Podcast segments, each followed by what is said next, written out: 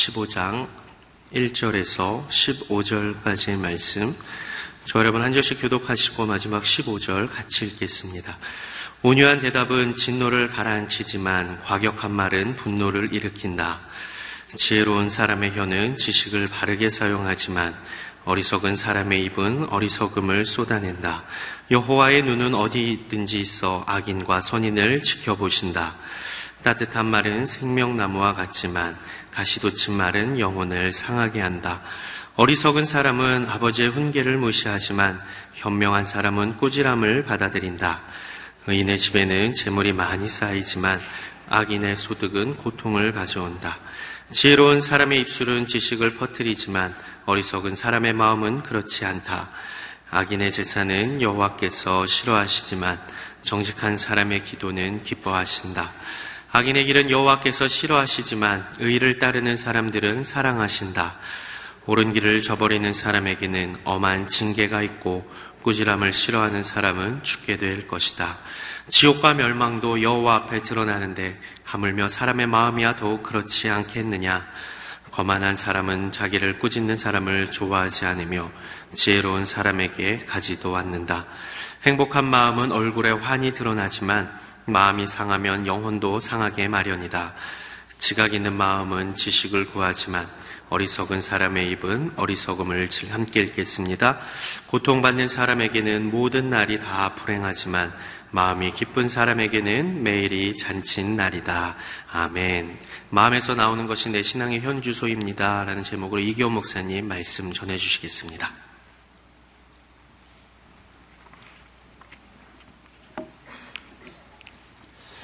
예, 오늘 새벽 예배 나오신 아, 모든 분들 주님으로 환영합니다. 오늘 제목이 마음에서 나오는 것이 내 신앙의 현주소입니다. 우리의 마음을 제어하고 마음을 다스리는 것이 굉장히 중요합니다. 마음은 마치 모든 기계에 있는 제어 장치와 같습니다. 제어 장치가 고장나면 아, 그 기계가 정상적으로 작동을 할 수 없는 것과 똑같은 것이죠.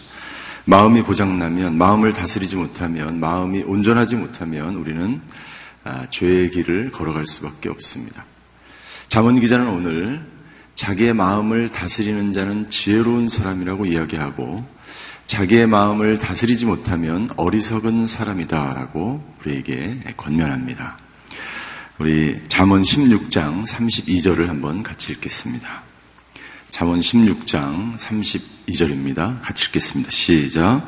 노하기를 더디하는 자는 용사보다 낫고 자기의 마음을 다스리는 자는 성을 빼앗는 자보다 다하니라. 예, 자기 마음을 다스리는 자는 성을 빼앗는 자보다 낫다라고 말하고 있습니다. 우리 마음은 지정의로 보통 이루어져 있다고 합니다. 예, 지, 이해력과 분별력이죠. 올바른 분별력과 올바른 지혜를 가지고 어, 사물을 지각하는 능력이죠. 예, 지정, 정은 우리의 감정입니다. 하나님 우리에게 여러 가지 예, 감정을 주셨습니다. 의, 올바른 행동을 할 수 있는 의지, 결단, 여기죠. 그러나 인간은 죄를 지으면서 이 지정의가 우리의 마음이 올바르게 작동하지 못하게 되었습니다. 올바른 분별력과 올바른 이해력을 가지지 못하게 되었고 자기의 감정을 조절하지 못하게 되었고 그리고 어, 그 올바른 분별력과 올바른 감정이 없기 때문에 올바른 판단을 가지고 행동을 할 수 없게 되었습니다. 죄악의 길로 가게 되었고 어리석은 사람이 되었다고 하는 것입니다. 지혜로운 사람은 자기의 마음을 잘 다스립니다. 어떻게 우리가 우리의 마음을 잘 다스림으로 지혜로운 사람으로 이 땅 가운데 살아갈 수 있을까요? 첫 번째, 내 마음이 전적으로 부패되었다는 것을 깨달아야 합니다. 우리 예레미야 17장 9절을 같이 한번 읽겠습니다. 예레미야 17장 9절입니다. 같이 읽습니다. 시작. 마음은 모든 것보다 거짓되고 몹시 병들어 있다. 누가 그것을 이해할 수 있겠는가? 네. 마음은 모든 것보다 병들어 있다. 부패되었다. 누가 그것을 이해할 수 있겠는가? 우리의 마음이 전적으로 부패되었다. 종교개혁가인 존 칼빈은 예, 전적 부패를 이야기합니다. 그것은 스스로 회복이 불가능한 상태가 되었다. 스스로 회복이 불가능하기 때문에 많은 사람들이 자기 마음을 다스리지 못해서 아, 자기가 원치 않는 일들을 행하고 죄의 길로 나아가는 것이죠. 하나님을 알고 하나님의 뜻을 행하는 의와 선에 대해서 전적으로 어, 무능력하게 되었다라는 것입니다. 그래서 사도 바울은 로마서 3장 10절 이후에 보면 의인은 없나니 하나도 없다라고 말합니다. 그리고 예, 다 치우쳐 한 가지로 무익하게 되고 선을 행하는 자가 없나니 하나도 없다. 왜 선을 행하지 못합니까? 그 마음을 예, 조절하지 못하는 상태가 되었기 때문입니다. 저와 여러분들의 마음을 치유하시는 분은 예수 그리스도인 줄 믿습니다. 예, 상한 자를 치유하기 위해서 예수님이 땅 가운데 오셨다라고 이사야 선자는 이야기하고 있습니다. 예수님이 우리의 마음을 예, 자기 마음을 스스로 조절하지 못하는 전적 부패가 아, 전적 타락하게 된 인간의 마음을 상한 마음을 고치고 치유하고 새롭게 하기 위해서 예수님이 이 땅 가운데 오셨다고 말씀하고 있습니다. 그래서 오직 예수님만이 우리의 마음을 치유할 수 있습니다. 모든 치유 프로그램과 세미나와 치유 학교는 단순히 우리를 고치고 새롭게 하는 도구요 방법일 뿐이에요. 그 프로그램과 세미나 자체가 우리를 치유하는 것은 아니에요. 중요한 도구이고 중요한 방법입니다.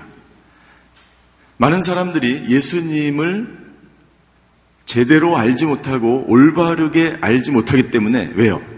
그 마음이 고장났기 때문이죠. 지정의가 온전하게 작동되지 않기 때문에 그러한 세미나들과 그러한 치유 프로그램들을 통해서 예수님을 올바르게 보여주게 하는 하나의 도구와 방법일 뿐이에요.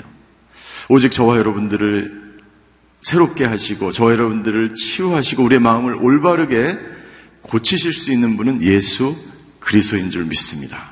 그래서 예수님이 이 땅 가운데 오신 것이죠. 첫 번째, 우리의 마음이 전적으로 부패되었다는 것을 스스로 깨달아야 합니다. 두 번째는 부패한 마음을 기경하라라고 말하고 있습니다.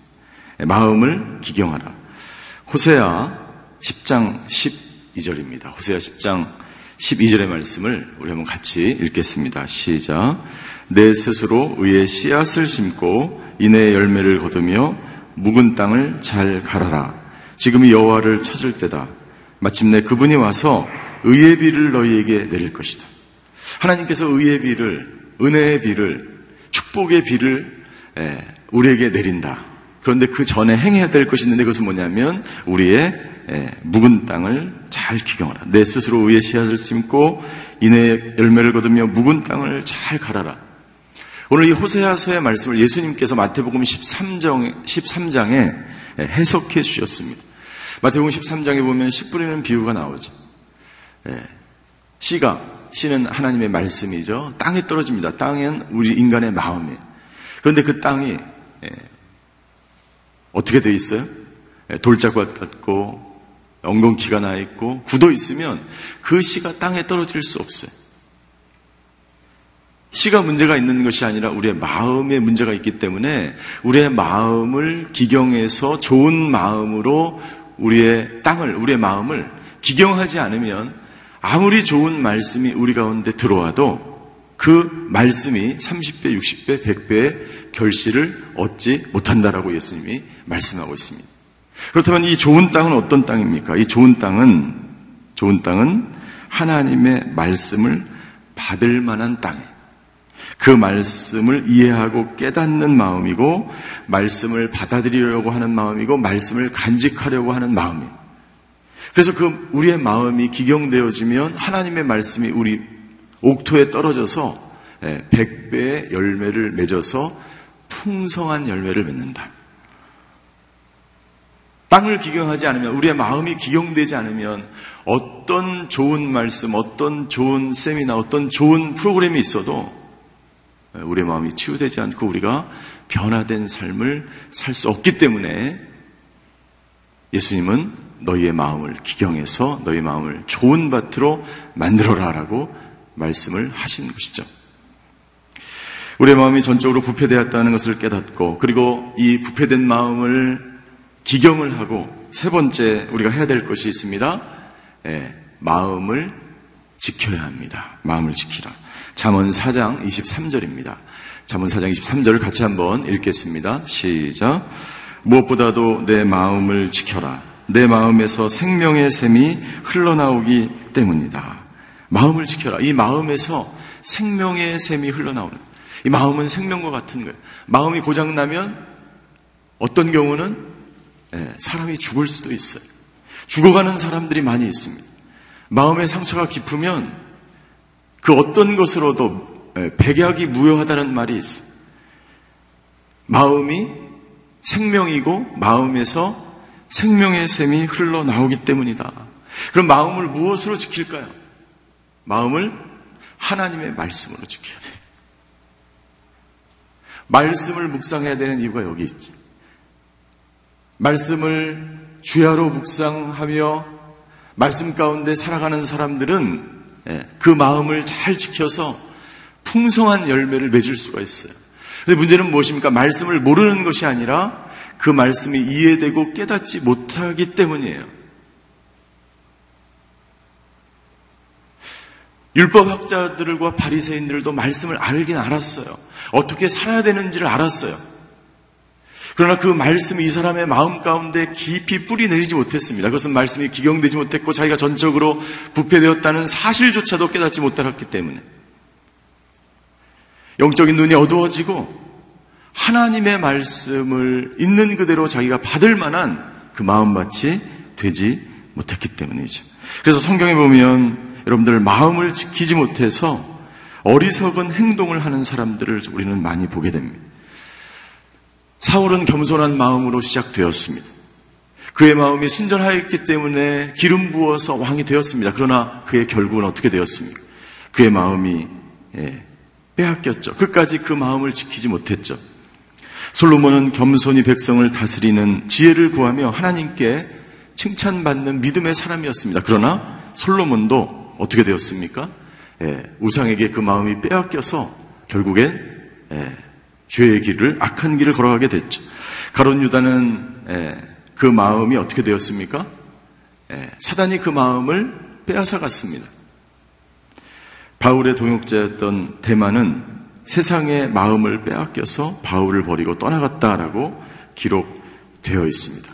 오늘 저희가 읽은 본문에 보면 마음을 다스리지 못하고 마음을 지키지 못해서 예, 어리석은 삶을 살아가는 사람들, 그러나 마음을 잘 다스림으로 지혜로운 삶을 살아가는 사람들에 대해서 우리에게 말씀해 주고 있습니다. 첫 번째, 우리 1절부터 7절까지 보면 지혜로운 사람, 그 마음을 다스리며 지혜를 가지고 살아가는 지혜로운 사람은 그 마음에서 지혜가 나오기 때문에, 지혜가 있기 때문에 지혜로운 말을 하게 됩니다. 지혜로운 대답을 하게 됩니다. 1절입니다.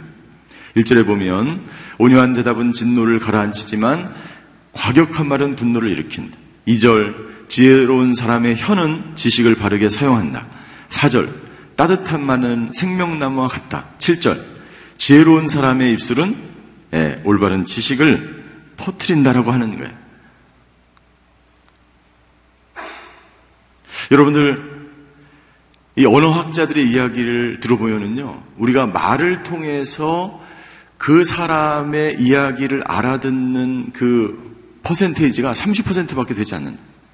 그 사람의 제스처나 그 사람의 인상이나 그 사람의 언어나 이 모든 것들을 통해서 그 나머지 70%를 통해서 그 사람이 무슨 이야기를 하는지를 알아듣는다는 거예요. 왜 그럴까요? 왜냐하면 예, 사람은 입으로 말하는 게 아니라 마음으로 말하기 때문이라는 거예요. 그 사람 안에, 그 사람 마음 안에 무엇이 들어있는지에 따라서 그 사람이 어떤 말을 하는지를 올바로 알아들을 수 있다는 거예요. 아무리 좋은 말을 해도 그 사람의 마음이 예, 죄악으로 가득 차 있고 이기적이고 탐욕이 가득하면 아무리 좋은 말도 결국에는 그것이 그 상대방에게 좋게 받아들여지지 않는다는 거예요. 그러니까 여러분들 그 받아들이는 사람도 마찬가지고 말을 전하는 사람도 마찬가지입니다. 그 사람의 마음 가운데 정말 하나님의 말씀을 순전한 마음으로 받아줄 준비가 되어 있으면 그 말씀이 그 사람에 유익하고 전하는 사람도 그 전하는 사람의 마음 가운데 그 마음이 진실함과 의로움과 온유함과 거룩함으로 가득 찰 때에 그 말씀이 상대방에게 상대방의 마음을 감동시키고 감화시킨다는 거예요.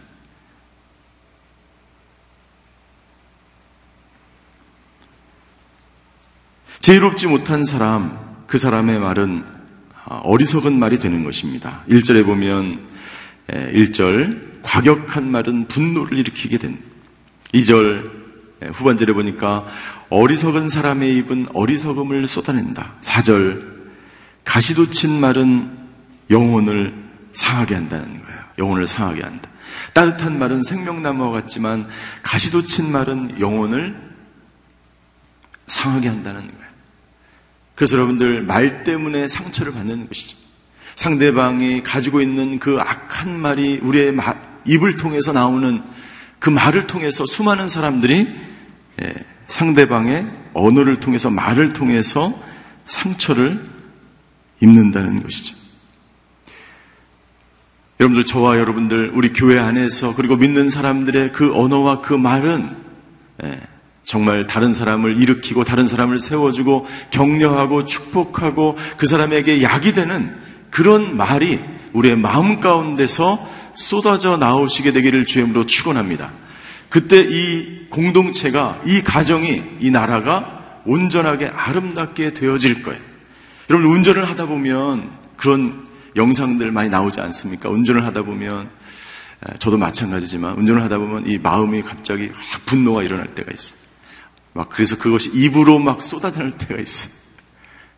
실제로 자기 마음을 조절하지 못해서 막 운전하다가 서로 그냥 차에서 내려서 뭐 싸우기도 하고 뭐 이런 일들이 많이 있지 않습니까? 대부분 이제 이 교회 근처로 올 때는 굉장히 정중하게 운전을 하는 거죠. 정중하고 예, 겸손하게 운전을 하게 되죠.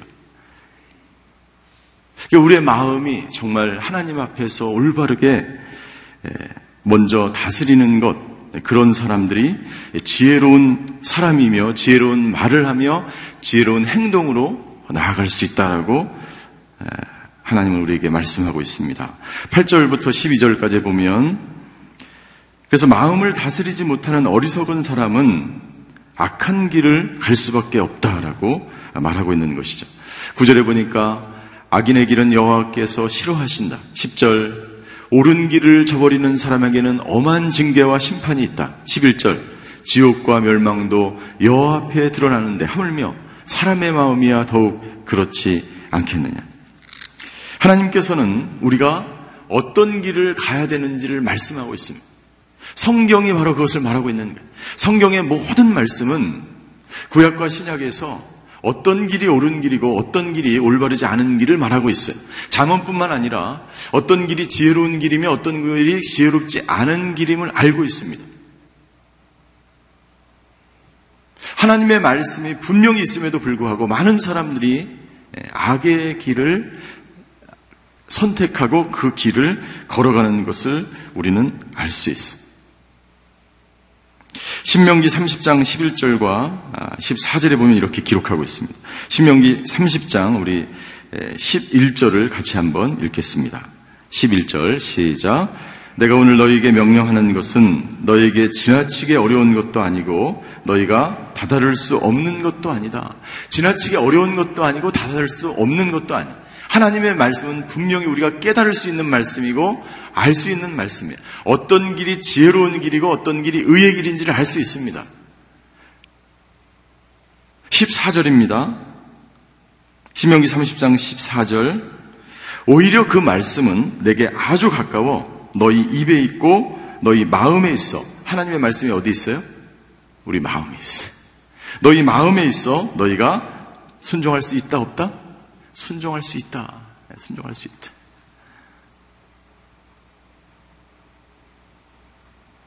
하나님의 말씀은 멀리 있는 것도 아니요. 깨달을 수 없는 것도 아니요. 하나님의 말씀은 우리 마음에 있다. 문제는 무엇입니까? 이 마음을 우리가 지키지 못하고 이 마음을 우리가 다스리지 못하고 하나님이 주신 마음대로 우리가 살지 못하기 때문에 악의 길로 빠지는 수많은 사람들을 우리가 보게 된다는 것이죠. 세 번째 13절부터 15절입니다. 지혜자는 지혜자는 그 마음에 기쁨이 충만합니다. 13절 행복한 마음은 얼굴에 환히 드러나지만 마음이 상하면 영혼도 상하게 마련이다. 15절 우리 같이 한번 읽겠습니다. 시작. 고통받는 사람에게는 모든 날이 다 불행하지만 마음이 기쁜 사람에게는 매일이 잔칫날이다. 여러분들 오늘 하루가 저와 여러분들의 여러분의 잔칫날이 되시기를 주임으로 축원합니다. 무엇을 통해서 마음을 다스리면 매일이 기쁘고 축복되고 잔칫날이 된다고 하나님 말씀하십니다. 우리의 마음을 잘 다스릴 수만 있다면 여러분들 예, 기쁨으로 가득 차고 행복한 삶을 살아갈 수 있다라고 자문 기자는 우리에게 권면합니다. 그러나 마음을 다스리지 못하고 기쁨이 없으면 어떻게 됩니까? 13절 마지막에 마음이 상하면 영혼도 상하는. 마음이 상하면 영혼이 상할 뿐만 아니라 육체도 상합니다. 그러니까 마음이 상하면 모든 것이 다 상하게 된다는 거예요. 15절 마지막에 보면 마음이 예, 고통받는 사람에게는 모든 날이 다 불행하다. 마음이 상하면 모든 날들이 하루하루가 다 예, 불행해지는 거예요. 행복하지 않는 거예요. 여러분들 우리의 조건에 우리의 환경 돈을 많이 벌면 우리의 마음이 기쁨이 넘칠까요? 약간의 기쁨이 있겠죠. 하루 기쁘겠죠. 내일 돈을 못 벌면 어떻게 됩니까? 내일 불행하겠죠. 이것은 어리석은 사람들의 마음이라는, 어리석은 사람들의 생각이라는 거예요. 좋은 집으로 이사 가면, 좋은 차를 사면, 기쁨이 넘칠까요? 예, 기쁘겠죠. 그러나 그것은 한순간의 기쁨이에요. 하나님께서 저와 여러분들에게 주시는 그 기쁨은 여러분들 조건과 환경에 상관없는, 상관없는 절대적인 기쁨인 줄 믿습니다. 환경에 상관없는 기쁨이 우리에게 있어야 되는 줄 믿습니다. 그것은 우리의 마음을 다스릴 때 비로소 가능한 것인 줄 믿습니다. 마음을 다스리는 사람은요, 환경과 조건과 그 어떤 것에 상관없이 항상 기쁨이 넘치는 거예요. 기쁨이 넘치는 사람은 날마다 행복하고 날마다 잔칫날 같은 하루를 맞이하게 되는 거예요. 오늘 새벽에 일어날 때 여러분의 마음 속에 어떤 생각이 드셨습니까? 아, 오늘 정말 기쁘다. 우리 모든 그리스도, 우리 마음을 다스리는 지혜자들은 하루 눈을 뜰 때, 아, 오늘 하루가 나에게 주어진 것에 대해서 행복하다, 기쁘다. 이런 마음으로 충만해져야 합니다. 그렇다면 여러분들 어떻게 우리의 마음을 기쁨으로 충만하게 할 수 있을까요? 예수님은 이렇게 우리에게 말씀하셨습니다. 우리 요한복음 15장 11절에 요한복음 15장 11절 우리 같이 한번 읽겠습니다. 시작. 내가 이것을 너희에게 말한 것은 내 기쁨이 너희 안에 있어 너희 기쁨이 충만하게 하려는 것이다. 예수님은 예수님의 마음 가운데는 그 사역을 하시면서 기쁨이 충만하셨어요. 그리고 제자들에게 이야기합니다. 내가 가지고 있는 이 충만한 기쁨을 너희도 가지기를 원한다. 너희의 마음 가운데도 기쁨이 충만하기를 원한다. 라고 말씀하고 있어요. 그런데 15장 11절에 보니까 이것을 내가 너희에게 말한 것은 이것은 무엇입니까? 이것이 뭐예요? 요한복음 15장 1절부터 10절까지 나와 있는 포도나무와 가지 비유예요. 하나님은 농부이시고 나무는 예수님이고 가지는 우리입니다.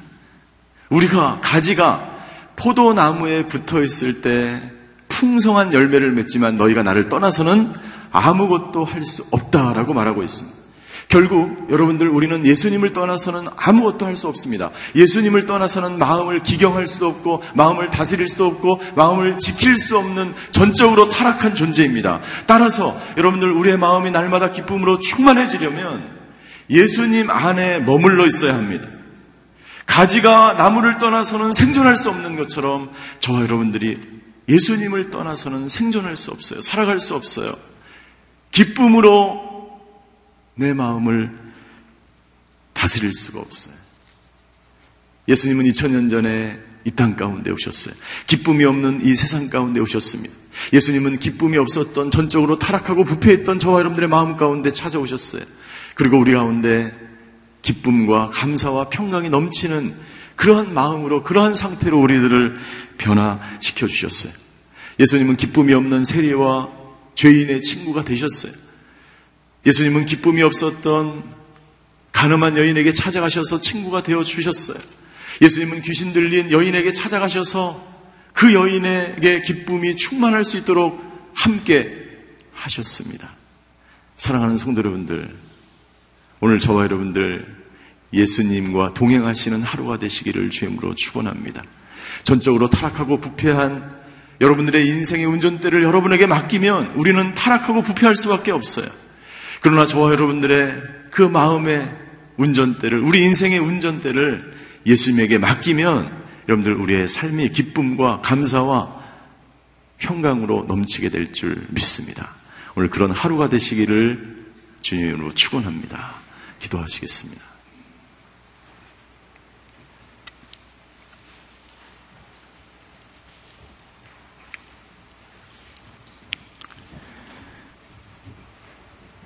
자기의 마음을 다스리는 자는 지혜로운 자요. 자기의 마음을 다스리지 못하면 어리석은 자라고 하나님 우리에게 말씀하십니다. 하나님, 내 마음을 다스리지 못해서 얼마나 실수를 한 적이 많이 있습니까? 하나님은 우리의 마음을 지키며 하나님의 말씀으로 우리의 마음을 다스리고 우리의 마음을 기쁨이 충만한 마음으로 만들라고 말하고 있습니다. 저 여러분들 마음 가운데 혹시 그 마음에 기쁨이 없고 걱정과 근심과 두려움으로 하루하루 살아간다면 그것은 하나님이 원하시는 마음이 아닙니다. 하나님, 오늘 우리의 마음을 기경하길 원합니다. 우리의 마음을 다스리며 우리의 마음을 지키기를 원합니다.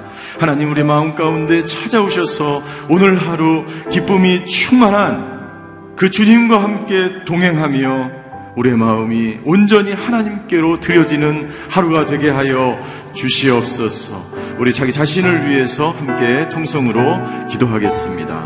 사랑의 하나님, 마음을 지키는 자는 성을 빼앗는 자보다 낫다고 말씀하셨습니다. 우리 마음 가운데 감사가 넘치는 하루가 되게 하여 주시옵소서.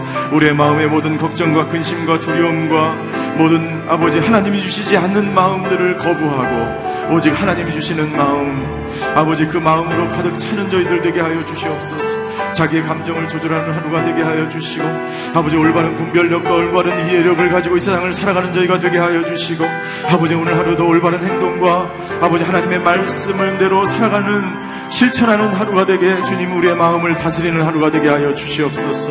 우리의 마음 가운데 찾아오셔서 아버지 우리의 가운데 기쁨이 충만하길 원하며 우리가 우리의 마음을 다스리며 아버지 날마다 우리 마음 가운데 감사와 평강과 샬롬이 넘치기를 원하시는 그 하나님 그 하나님의 뜻을 헤아려 아버지 오늘도 우리의 마음을 다스리며 지혜로운 삶을 살아가게 하여 주시옵소서. 아버지 내 인생을 내 뜻대로 할 수 없습니다. 내 인생의 운전대를 내가 아버지 하나님 가지고 운전할 때 나는 아버지 하나님 주여 전적으로 부패하고 전적으로 타락할 수밖에 없지만 아버지 내 인생에 내 마음을 온전히 하나님께 드려 아버지 하나님 주여 기쁨이 넘치는 하루 아버지 하나님이 기뻐하시는 지혜로운 삶 의인의 삶을 살아가는 저희 모두가 되게 하여 주시옵소서. 사랑의 하나님 감사합니다. 우리 가운데 찾아오셔서 우리의 마음을 주관하여 주시고 오늘도 아버지 하나님 하나님과 동행하며 주님과 동행하며 기쁨이 충만한 하루가 되게 하여 주시옵소서. 지금은 우리 주 예수 그리스도의 은혜와 하나님의 극진하신 사랑과 성령님의 감화 교통하심의 역사가 오늘 자기 마음을 다스리며 말씀으로 자기 마음을 지키며 하나님이 기뻐하시는 기쁨이 충만한 삶을 살아가기로 결단하는 이 자리에 머리 숙이신 하나님의 사람들 머리 위에 그의 가정과 자녀와 일터 위에 이재록 장군이 함께 계시기를 간절히 축원하옵나이다. 아멘.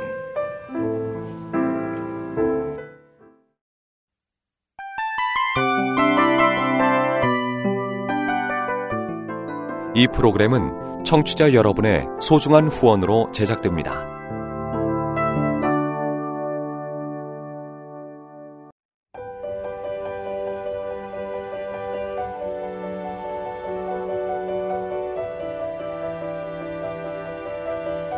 세상에는 수많은 교회들이 있지만 더 깊이 있는 말씀 강해를 찾기 위해 크기로만 교회를 선정하지 않습니다.